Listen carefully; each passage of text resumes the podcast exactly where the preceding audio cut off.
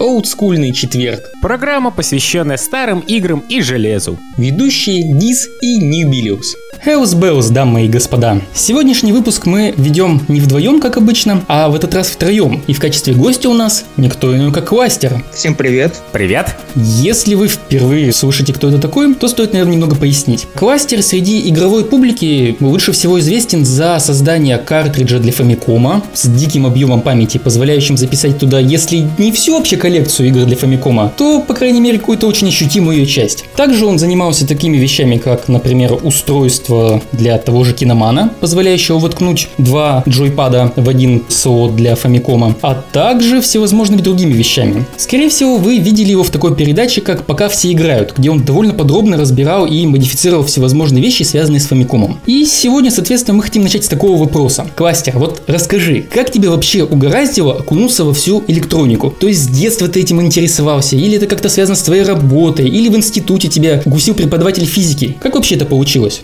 Конечно, в детстве я этим немного занимался, но на таком уровне, что я не понимал, что я делаю. Ну, многие, наверное, в детстве ремонтировали джойстики, что-нибудь там простенькое собирали. Не только я этим занимался.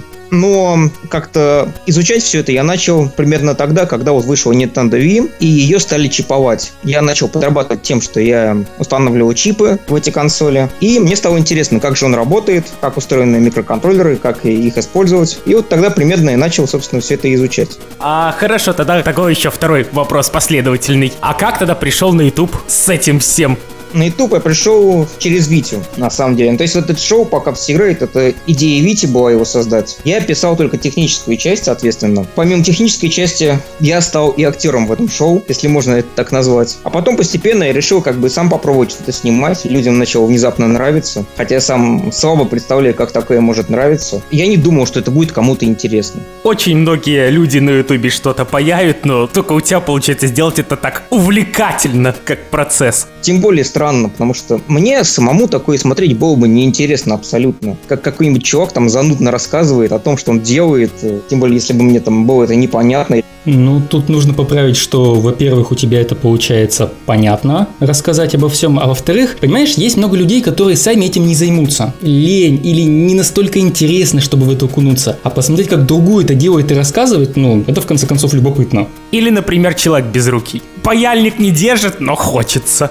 Может быть. На самом деле снимать все это гораздо сложнее, чем паять. То есть вот собрать какое-либо устройство, на это требуется гораздо меньше сил, чем снять потом про это видео, про все это рассказать. Это такая морока. Я вообще не представляю, как многие видеоблогеры занимаются этим на постоянной основе. Есть люди, которые прям снимают, у них регулярно выходят какие-то выпуски. Когда я делаю какое-то видео, я неделю там с ним ковыряюсь, очень много в это сил вкладываю. Но знаешь, у меня такое впечатление складывается, все-таки у тебя на некоторые выпуски гораздо больше выходит времени. Ты вспомни, когда ты там, скажем, ты ждешь микросхемы с завода раз, потом там у тебя следующая ревизия, ты еще ждешь, потом сам еще на завод съездил. Это не считается. Это я делаю именно для себя. Мне самому интересно этим заняться, и я это делаю не для того, чтобы снять видео. Собственно, именно то, что я делаю на своем канале, я рассказываю именно о том, чем я занимаюсь в свои повседневные будни. Но не наоборот. Я не делаю что-то для того, чтобы снять об этом видео. А вообще таких пока мыслей нету? Сделать что-то для того, чтобы снять об этом видео? Не, ну, может быть, отчасти вот последний выпуск таким был, потому что уже давно не было видосов на канале, я думаю, надо хоть что-нибудь сделать, а тут только дверной звонок надо было сделать, я так думаю. Вот, ну это ж глупость на самом деле. То есть так на вторую руку было сделано все. Ну я не знаю, как люди, которые профессионально паяют, не знаю, писали тебя, не писали. Вот то, что меня именно конкретно тронуло в той деятельности, которую я знаю, это то, насколько ты ламер в плане музыки. Я тут на самом деле как раз хотел показать то, что невозможно хорошо разбираться во всем. То есть если человек разбирается в чем-то одном, то обязательно будет какая-то другая область, которую он не понимает. И ведь наверняка очень многие музыканты смотрели это видео, и как раз они видели, насколько я не разбираюсь в той теме, в которой разбираются они. Но знаешь, тебе как человеку, связанному вот именно как раз с программированием и электроникой, в этой теме было бы разобраться в разы проще, чем всем остальным. Я тебе говорю, это чистая математика. Для меня все это темный лес. На самом деле, даже среди IT-тематики есть очень много тем, в которых я ничего не понимаю. Я не разбираюсь в компьютерах. Серьезно. Компьютеры для меня это вот исключительно инструмент, и я как-то не пытаюсь особо вникать, не слежу за современными вот этими компьютерными технологиями, как-то не пытаюсь там разбираться в тонкостях настройки винды. Вот. Для меня это просто инструмент. Ну, ты просто не работаешь в IT-сфере. То есть то, что ты не хочешь разбираться в тонкостях настройки винды, и это никто не хочет, если работа не обязывает. Ну, мне так кажется. Я работаю в IT-сфере, но мне это по работе не нужно. А вот такой вот тогда сразу вопрос. Где ты работаешь? Если, конечно, не секрет, то хотя бы в какой области? Работаю я в интернет-провайдере. Удаленно? Удаленно, да, программирую понемногу. То есть слежу за работой серверов, пишу различный серверный софт, так ничего особенного. Ну, что интересная и серьезная вещь. А вот скажи мне тогда такую вещь. Почему ты занялся разработкой вот в игровом плане? В основном все, что я вижу, идет либо для Фамикома, либо ты рассказывал, что раньше писал IRC-клиент для Nintendo DS, кажется. Вот в последнем выпуске «Пока все играют» ты занимался Super Nintendo. То есть почему всегда консоли и всегда продукция Nintendo? Ну, консоли, во-первых, не всегда. Просто я люблю совмещать несколько вещей, которые мне нравятся. То есть тут можно сразу совместить и какое-то творчество, и видеоигры. Мне кажется, это замечательно. Но я этим занимаюсь далеко не всегда все-таки. А Nintendo, ну, наверное, потому что мне нравится Nintendo, нравятся их игры. То есть исключительно вопрос вкуса. На самом деле, видеоигры, они поставили на мне этакое клеймо. Вот это шоу наше «Пока все играют». Многие вот мои выпуски у меня на канале. Очень многие люди смотрят меня ради видеоигровой тематики. То есть видео, если я делаю какие-то не про видеоигры, они собирают гораздо меньше просмотров. И пишут мне в основном люди, задают вопросы или делают какие-то заказы, как правило, именно на тематику видеоигр. Кому-то переходник для джойстиков сделать, то еще что-то. Почему-то мало кому приходит в голову заказать у меня устройство на какую-то другую тематику. Хотя бывает, конечно, успевать бы всем этим заниматься. Ну ты вспомни, робот-стукач. Хотя тоже, можно сказать. Это связано с играми, вот именно что.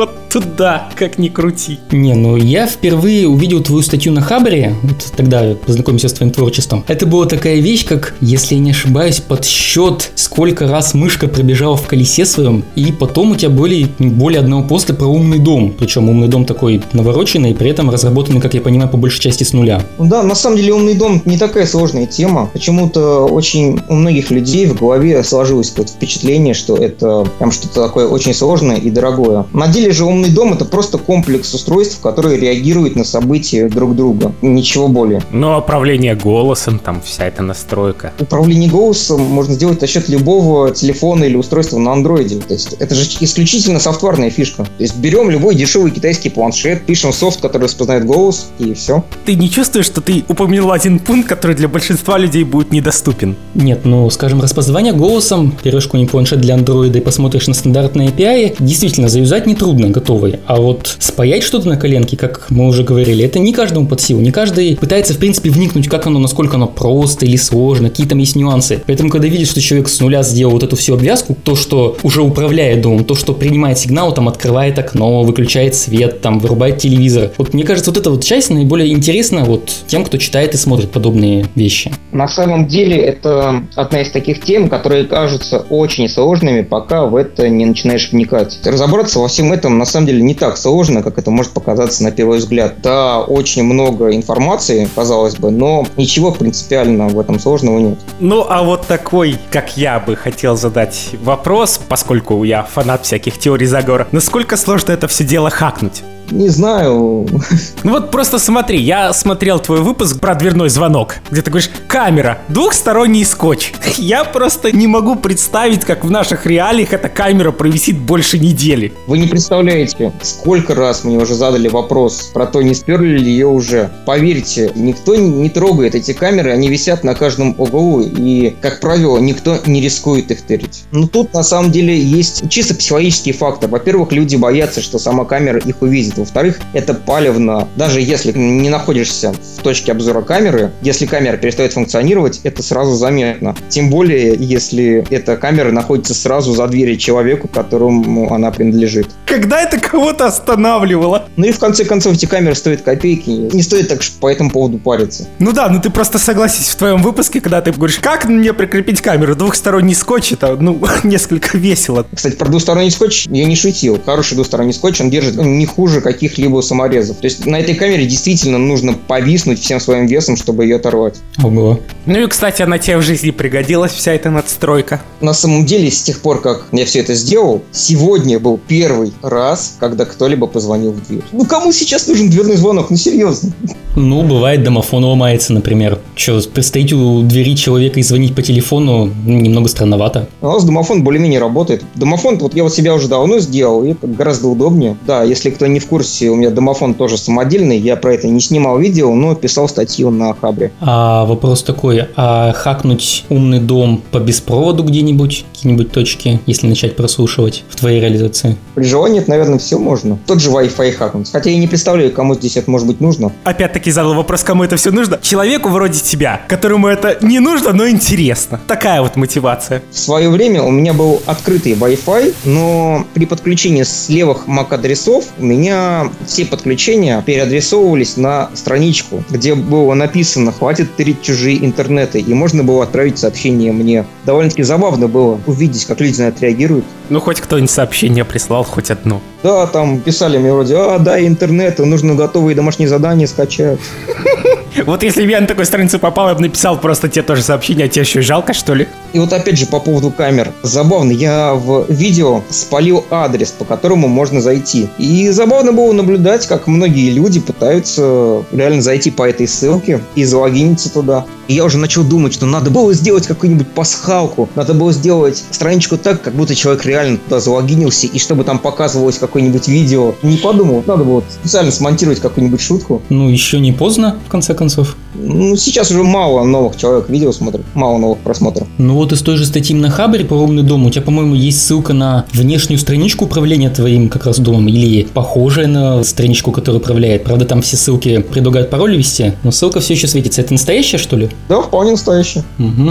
Ну, если кто-то получит доступ, ну, во-первых, это не страшно, ну что, не знаю, телевизор мне включат. Во-вторых, это сразу же палевно будет. Ну, палевно, не палевно, тут же вопрос не суть, а вот кому-то очень интересно будет. Задаться целью такой прям жизни, кластеру выключить телевизор. Ну, если кто-то вот так сможет мне светом помигать, то респект. То есть ты еще и рад будешь? Не то чтобы рад, ну, как бы это сказать, даже не знаю. Мне будет приятно, что человек, вот, занялся таким, добился этого. Ну, если это, конечно, действительно вот таких вот чисто целях изучения.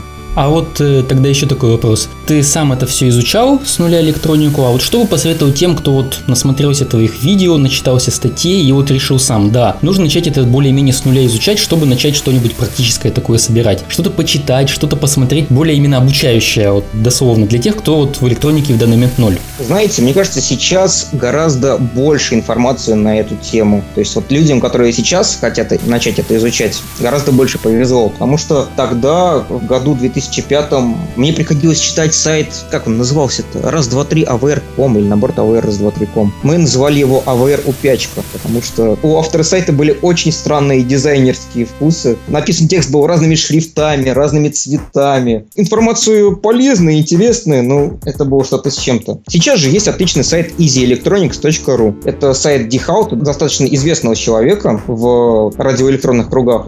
Подожди, D-Halt это случайно не спектруми ли в одной из своих деятельностей? Не знаю, но, соответственно, исходя из ника, можно догадываться, что в какой-то мере он спектром увлекается. Собственно, да, это код, который заставляет спектром повиснуть, насколько я знаю. То есть выключение прерываний и команда ожидания прерывания. Да, про спектрум мы не можем забыть. Да, раз уж вспомнили про спектрум, то смотри, а вот в основном игровые твои видео связаны, как я уже заметил, с продукцией Nintendo. А не думал покопаться там в Commodore, Спектруме, какой-нибудь Atari, в конце концов, то есть как в более старых консольках, в компьютерах, там, спроектировать что-нибудь для них, сам компьютер перепроектировать, там были эксперименты, когда собирали Спектрум на более-менее современной базе. В руки ко мне попала консоль Elf, отечественная консоль на базе Спектрума. О, да, это еще с джойстиками, походу, передранок с Nintendo, да? Да, где крестовина еще справа. Крестовина справа, да, видел я эту консоль. Просто это ж вроде как вообще дикий раритет на нее картридж найти. И у меня есть к ней простенький флеш-картридж, и я быстренько, 3 дня у меня на это ушло, я набросал флеш-картридж с USB-портом и заказал в Китае сейчас эту плату. Вот, собственно, когда она приедет, попробую сделать флеш-карик с USB. И что, мы увидим видео, как ты в Spectrum таки поиграешься? Не знаю, я не буду ничего обещать. Посмотрим, что из этого выйдет. Отчасти это уже спойлер. Ух, блин. Просто я знаком с человеком, который откопал, собственно, рабочий экземпляр тут, старый. У него никнейм Чар. Он про него снял небольшое видео с показом. По-моему, он не включался, в принципе. Сломанная консоль, да, которая так и не заработала. Я видел это видео. И вот потом, видимо, на основе него, значит, сделали уже вот эти реплики. Да, вот именно консоль Павла Чара у меня сейчас и лежит. Она очень много повидала. И вот у меня сейчас, да, собственно, оригинал Эльфа и одна реплика. То есть они рабочие оба, и оригинал сейчас, и реплика? Честно говоря, я оригинал не проверял, не пробовал включать. Реплика вполне отлично работает. Жуткая штука на самом деле. Это просто какой-то, я не знаю, вот если в мире придумать какой-то извращение, то, мне кажется, вот это как раз-таки и Эльф. Ну, в принципе, почему? По мощности, если не считать графического режима, он похож на консольки своего времени. Крестовина справа тоже сильно никого не удивит. Если кто на компьютере играл в эмуляторы, то обычно стрелки же справа находятся. Почему бы и нет? Почему крестовина справа? Как раз вот для Эльфа из X Spectrum это очень логично, потому что в большинстве игр там управление было вот не VSD, а 7-8-9-0. То есть 8-9 это вверх-вниз, а 7-0 это влево-вправо. Это чисто вопрос привычки. Мне кажется, абсолютно нет разницы, где представлено справа или слева. То есть привыкнуть можно и так, и так. А вот вообще вопрос такой, какой твой первый, ну там, не знаю, комп или консоль? Консоль. Был отечественный клон Понга под названием «Лидер». Он у меня сейчас даже до сих пор есть, но, правда, я не знаю, то ли он уже не рабочий, то ли не дружит, просто абсолютно не дружит с более-менее современными телевизорами. Чем не повод починить, попробовать и запустить? Да там особо чинить нечего, он на одном кристалле сделан, там минимум внутри абсолютно. Нет, а мне кажется, надо пойти дальше, на 15 тысяч подписчиков еще сделать стрим по этому Понгу. В свое время, как ни странно, он достаточно много приятных вечеров принес. Проблема только, что надо играть вдвоем. А, то есть он без искусственного интеллекта и, видимо, даже без режимов. Только один режим у него понговский, да? Там есть режимы, но это же понг. Все понги рассчитаны на игру вдвоем, как правило. Там есть один только режим, чтобы играть в одиночку, но это неинтересно. То есть понг — это именно игра на двоих. А режим на одного, это получается там не искусственный интеллект или просто типа от стенки отбивать? Там просто от стенки отбиваешь. Ага. Ой, сурово, как в детстве, как с настоящим мячиком. Нет никого, вот у тебя только стена. Я помню, как мне двоюродный брат после этого показал Дэнди, и это было, конечно, мега прорыв по сравнению с Понгом. Ну еще бы. Потом у нас появился компьютер. Собственно, в 97 году у меня появился первый компьютер. Он был уже по тем временам весьма устаревший. Это был 486 на 100 МГц, 8 мегабайт оперативки там было, 630 мегабайт винт. Ну, тоже достаточно много интересных игр я на нем повидал. Ну, конечно же, интересно было не только играть, но уже и что-то изучать. Ну, не такой уж он и устаревший был на тот год, пожалуй. У нас где-то был разброс в школе от 286-х до первых пентиумов в тот момент. Тогда же пентиумы весьма активно появлялись. Но дорого же. По-моему, до начала нулевых мне это было, ну, какое-то такое удел элиты. Я помню, мы еще к нему потом докупили CD-ROM, оперативки докупили. Тоже было то еще событие. Кстати, да, вот именно тогда на тот момент было актуально, когда я помню, что перешел с 32 мегабайт на 128. Это было просто фантастика. Компьютер залетал. Ну, 128 это уже было, наверное, тоже какие годы были? Ближе к нулевым. Да, это уже нулевые были. Я помню, увидел у друга 32 мегабайта оперативной памяти. Для меня это было тогда вау, 32 мегабайта, да куда столько? Ха, после 8 особенно. Да. И вот согласитесь, сейчас уже такого в области компов нету. Ну было у тебя там 4 гига оперативы, стало 16. Уже вот нету вот этой вот радости какой-то вот в плане, как не знаю, апгрейда, как раньше. Апгрейд уже вот не тот. Когда ты чувствуешь, когда меняешь видюху, ты уже вот чувствуешь этот прирост. Сейчас, что ты в компе не меняешь, ты уже как бы не получишь кайфа технического. Ну ладно, скажем, воткнуть SSD вместо жесткого диска. Особенно если жесткий диск старый и медленный. Эффект очень даже. Вполне заметно. А вот, говоришь, начал программировать и изучать уже вот с появлением первого компьютера. А на чем писал? В турбопаскале, наверное, каком-нибудь или что-то похожем? Не, на Q-Basic, но начинал на Q-Basic писать. Клевенько. Паскаль для меня тогда был весьма сложен, но это же было еще в школе. Какой класс это был? Программировать я начал пытаться, наверное, класс 5-6, где-то так. Сейчас сложно сказать точно, какой год был. К сожалению, первые программы не сохранились. Можно было по дате файлов, конечно, узнать. У меня тоже не сохранились. Жалко. Хотя, чувствую, смотрел бы и фейспалмом, не прекращая. Что же я, блин, писал-то, а? На самом деле, даже сейчас смотреть на программы, которые я писал там несколько лет назад, и то уже страшно. Скилл, он же постоянно прокачивается, и всегда страшно смотреть на что-то из своего раннего творчества. Ну да, если посмотрел на полгода, год назад и не нашел никаких проблем, то, кажется, что-то пошло не так с самообразованием, развитием. Особенно жутко, когда по работе говорят там доработать какую-нибудь программу, которую я писал там 5 лет назад. И я открываю исходники, и просто ужас какой. Все переписать с нуля хочется сразу, но лень. Да-да, пиши документацию на свое же. Не, ну документацию-то я писал, но толку-то просто хочется код привести в порядок. То есть так-то все вроде работает, вроде все стабильно работает, но хочется вот сделать по уму. Ну да, это очень-очень знакомое чувство. Ты как справляешься с приступами перфекционизма в этом случае? То есть, когда с одной стороны вроде работает, с другой стороны, ну как оно работает? Ну лучше же можно, ну потратить, ну не X времени, а 3X, но зато будет красиво, лучше. Я никак не справляюсь, собственно, пытаюсь сделать до упора, пока хватает сил, потому что бывает, что я не могу долго заниматься одним тем же проектом. То есть ограничение скорее вот именно по длительности, по времени на один проект. Любой проект со временем надоедает и хочется заняться чем-то новым. Хотя бывает, что вот те же картриджи, они мне уже осточертели, а люди просят их, активно заказывают, не успеваю их делать, и у меня не хватает, соответственно, времени заняться чем-то другим. Ну смотри, с картриджами, мне кажется, ты сам подписался на это. Тут уж знаешь, как... Не дать, не взять. Сам на себя взвалил уже эту ношу. Если брать твой канал, то ключевой момент у тебя все-таки твоя разработка вот этого картриджа. Ты его с нуля, извини меня, сделал. Это да. Ну, как-то вот. И тем более люди просят картриджи еще и на Сегу. И, в принципе, с Сегой ничего сложного нет. И у меня лежат там уже вон платы для дампера Сеги. Ну, как-то я никак этим не займусь. Еще и заказы на мне разные висят. Когда всем этим заниматься, не знаю. Вообще не понимаю, как успевают все люди, которые каждый день ходят на работу. Как успевают видеоблогеры, которые снимают на постоянной основе. Когда они это все делают? Ответ простой, классический. Они не успевают.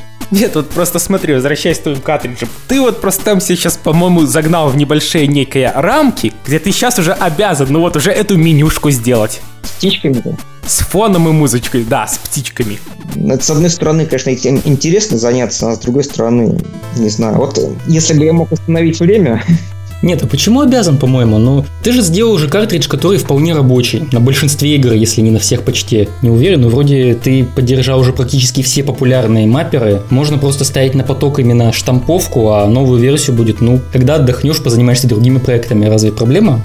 На самом деле я действительно никому ничем не обязан, это хорошо. Хочется этим и заниматься, хочется и отдохнуть. Причем, конечно, да, это приносит определенную прибыль. Но всем этим как-то заниматься я начал все-таки даже не ради прибыли. Это большая вот проблема, когда делаешь какое-либо устройство. Когда пишешь программу, ее легко тиражировать, показать людям. То есть ее выкладываешь в интернет, другие люди ее качают, они ей пользуются. Неважно, платная она или не платная, но легко донести ее до других людей. А когда собираешь какое-то устройство, чтобы другие люди могли им воспользоваться, нужно собрать им отдельную копию. Проблемная часть этого творчества. Ведь это, по сути, тоже творчество, но не получается показать другим людям творчество, не вложив в это время и деньги. Индивидуально для каждого вот клиента. Ну, ты же можешь, с одной стороны, выложить все прошивки, по-моему, прошивки ты как раз ты выкладываешь, там, схемы сборки всего этого добра. Так, единицы людей все вот собирают. Да, вот бывает, что люди заказывают только плату или плату и компоненты. Говорят, я попробую сам собрать. Но за все это время таких человек было единица.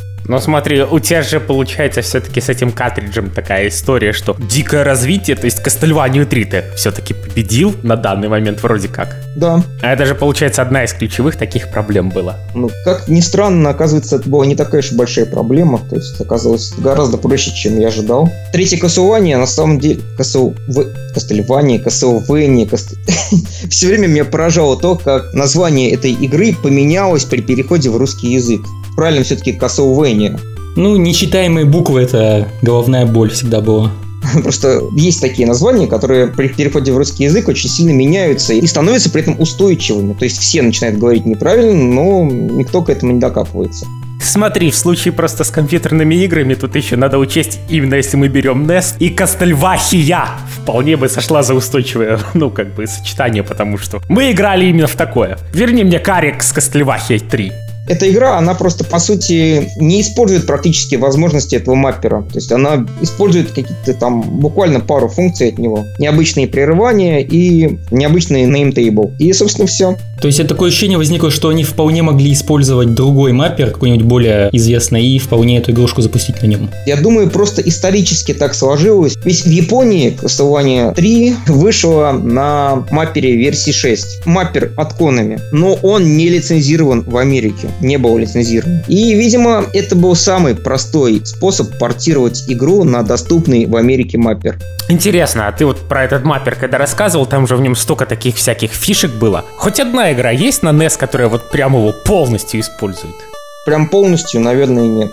Просто так получается, из всех игр, что нужны по сей день, только вот эта Castlevania 3 осталась на нем. Там вообще очень мало стоящих игр. Есть, по-моему, другие. Laser Invasion, по-моему, на этом маппере. По-моему, какие-то RPG японские на нем были. И куча ужасных стратегий от какой-то компании. То есть была какая-то компания, которая выпускала стратегии на Фамикоме и на NES, соответственно. Не то чтобы они были ужасные, но они выглядели так, как будто ты играешь в командной строке DOS. Там вот прям такие вопросы задавались такими строками. Надо было там отвечать «да», «нет». Все это выглядело жутко, и визуально эти игры вообще выглядели ужасно. По ним не скажешь, что они были на MMC-5. А ты не застал в детстве там или попозже такие игрушки, как «Властелин пустых земель», «Симулятор короля» и прочее, где вся игра заключалась в том, что ты отвечаешь на вопросы там «послать армию, распределить как зерно», и через несколько вопросов выясняешь, продержался ли ты год на престоле, или тебя все-таки свергли, убили, замочили и отправили в ссылку или что-нибудь подобное? Нет, не застал. Не, ну касательно вот этих игр, проблема не в том, что они как бы задают вопросы, а именно визуально, как это выглядит. Я, к сожалению, сейчас так показать не могу. То есть пишется строчка в скобочках Y и N. Игра спрашивает «да» или «нет». При этом не появляется даже никакого ни курсора, ничего. Настолько это наплевательски вот сделан интерфейс.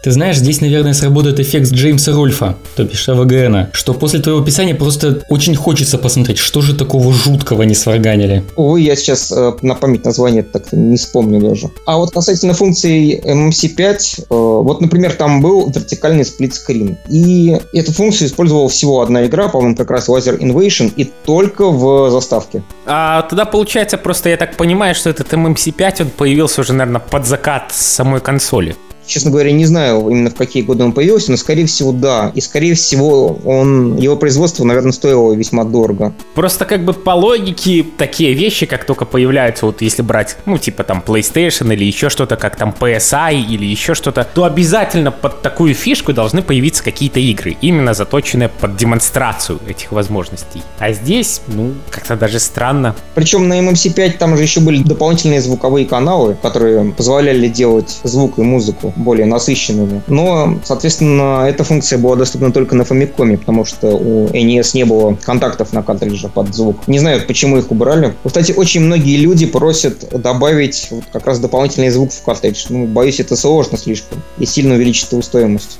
А вот не играми едиными. Помню, что ты разрабатывал и такую вещь, как детектор эпилепсии для кого-то из своих друзей. И тут такие довольно серьезные штуки. Я не помню, ты в гиклоге когда-нибудь рассказывал об этом? О таких вот вещах? Нет, это на самом деле было еще до того, как начал снимать какие-либо видео. Поэтому статья есть на Хабре, точнее теперь уже на Geek Times. Черт его разберет, там мои статьи, они переехали по разным сайтам. Какие-то на Хабре остались, какие-то на Geek Times. Без какой-либо логики абсолютно. То есть раньше я писал статьи. И статьи писать на самом деле гораздо проще, можно гораздо подробнее расписать очень многие вещи. И когда я начал снимать видео, для меня вообще стало сюрпризом, насколько иначе люди воспринимают информацию в виде видео. То есть, во-первых, отдачи от людей гораздо больше, но и донести до них стало гораздо сложнее что-то. Объясняя любую мелочь, приходится это как-то иллюстрировать. Вот пока все играют, особенно это было сложно. То есть там, например, рассказываем о каких-то сигналах, нужно обязательно рисовать иллюстрации. То есть вообще такие вещи, они именно как строятся. То есть нужно написать текст как будто для статьи, начитать его на микрофон, а потом сидеть и думать, что поставить на экран в тот или иной момент. И бывает такое, что вот у меня есть фраза, и нужно что-то в этот момент показать на экране, и вот абсолютно я не могу подобрать что. Иногда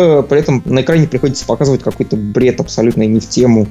А вот скажи, ты вот говоришь, что много времени это занимает, ну, я тоже снимаю видео, я представляю, в принципе, как это происходит. Собственно, вопрос тогда такой, а ты не думал монтаж, обработку гиклога тоже дать кому-нибудь? То есть ты снимаешь то, что снимаешь, записываешь то, что записываешь со статьи, а весь монтаж, поиск вот непонятно что проиллюстрировать самостоятельно и будет делать кто-нибудь другой. Ты вот не думал это сделать так?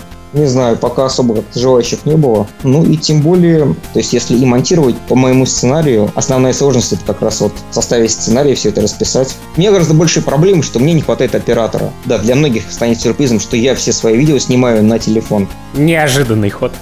Да, и, соответственно, я нифига не вижу, что попадает в кадр. Нет поворотного экрана, как у камеры. То есть если я сижу перед камерой, я себя не вижу. Вот в последнем видео я себя, например, сильно засветил. Мне было лень переснимать заново. Очень сложно бывает снимать какие-либо действия, когда я паяю. Это вообще тот еще геморрой, потому что сложно делать сразу две вещи. И действительно паять, то есть не постановочно, а по-настоящему. То есть заниматься каким-то своим делом и следить, чтобы все это было в кадре. То есть я стараюсь как-то там крестик ставить на бумаге, где должна лежать у меня плата. Стараюсь при этом не двигать камеру, но все равно это отвлекает. Потому что приходится либо за одним следить, либо за другим. У меня в GDSO были моменты, когда я по этой причине снимал постановочные видео. Как раз видео про картридж. Там у меня две сцены, где я собираю картридж, и одна из них постановочная. Я начал уже, хотел монтировать видео и понял, что у меня нет нормальных кадров, где я собираю картридж именно на промежуточной версии платы. То есть я когда паял картридж, не думал паять это на камеру, потому что я считал, я все равно буду еще много этих картриджей паять, я еще успею это снять. А в тот момент мне было важно проверить, работает он или нет. В итоге выяснилось, что картридж работает не так, как надо, и что другие копии мне паять не нужно. А в видео-то надо показать было, и пришлось вот сделать постановочное видео, как я там вожу паяльнику. Я помню, Миша там в комментариях писали, что типа я там криво паяю. На самом деле я и не паял в тот момент, все было не по-настоящему. И актер — это все постановка.